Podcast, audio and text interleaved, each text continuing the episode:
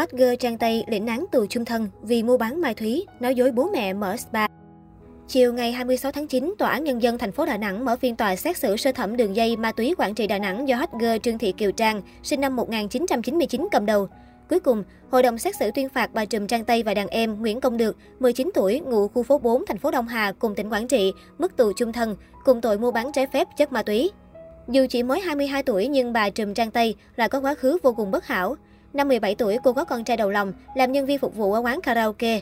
Sau khi chồng bị bắt vì tàn trữ trái phép chất ma túy, đối tượng gửi con ở Quảng Trị, dẫn theo đàn em của chồng là được vào Đà Nẵng lập nghiệp. Tại Đà Nẵng, Trương Thị Kiều Trang thường xuyên xuất hiện tại những tụ điểm ăn chơi để gây dựng mối lái. Sau đó, Trang tiếp tục xin tiền bố mẹ để mở spa làm đẹp trái hình. Dưới vỏ bọc hoàn hảo, hàng loạt phi vụ giao nhận hàng cất giấu ma túy diễn ra trót lọt.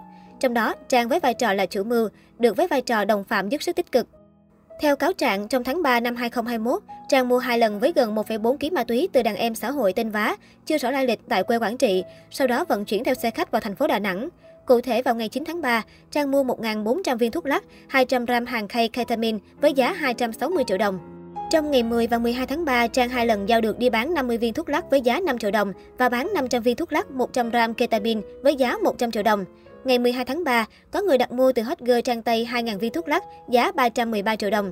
Trang liên hệ vá mua 2.000 viên với giá 300 triệu đồng. Chiều cùng ngày, khi được nhận 2.000 viên thuốc lắc 876 gram tại bến xe trung tâm thành phố Đà Nẵng thì bị công an bắt quả tang. Lực lượng công an khám xét căn hộ của Được, thu giữ số ma túy còn lại gồm 352 gram thuốc lắc và 107 gram hàng khay ketamine. Trước khi rơi vào vòng lao lý, Trang gây choáng trên mạng xã hội với hình ảnh bà chủ xinh đẹp tài năng. Facebook cá nhân gần 3.000 lượt theo dõi là nơi để Trùm chia sẻ thú vui mua sắm hàng hiệu, check-in tại các địa điểm du lịch sang chảnh. Đi kèm với đó là hàng loạt những câu nói triết lý hướng con người hoàn thiện lối sống chân thiện mỹ. Bên cạnh đó, bà Trùm cũng tích cực đi chùa làm từ thiện, khiến bao người lầm tưởng về sự thật đằng sau. Cách đó hai ngày, Trang còn hào hứng khoe ảnh đang học kỹ thuật làm đẹp giới thiệu đến khách hàng. Một lần nữa, đây cũng là hồi chuông cảnh tỉnh cho các bạn trẻ. Thay vì chạy theo những phù phiếm, hãy tự trang bị cho mình một tâm lý kiến thức vững vàng trước cám dỗ. Mọi hành vi trái với pháp luật, trục lợi từ mạng sống người khác chắc chắn sẽ nhận kết cục không mấy tốt đẹp. Chỉ có lao động chăm chỉ, kiếm tiền bằng chính sức lao động mới xứng đáng được tuyên dương. Chia sẻ trên Zin trong một bài phỏng vấn, Đại tá Vũ Văn Hậu, Phó Cục trưởng Cục Cảnh sát điều tra tội phạm về ma túy Bộ Công an cho biết, tội phạm ma túy mang tính quốc tế rất cao. Những kẻ cầm đầu thường có tri thức, tiềm lực, phương tiện và sống dưới vỏ bọc là giám đốc thành đạt, nhà hoạt động xã hội.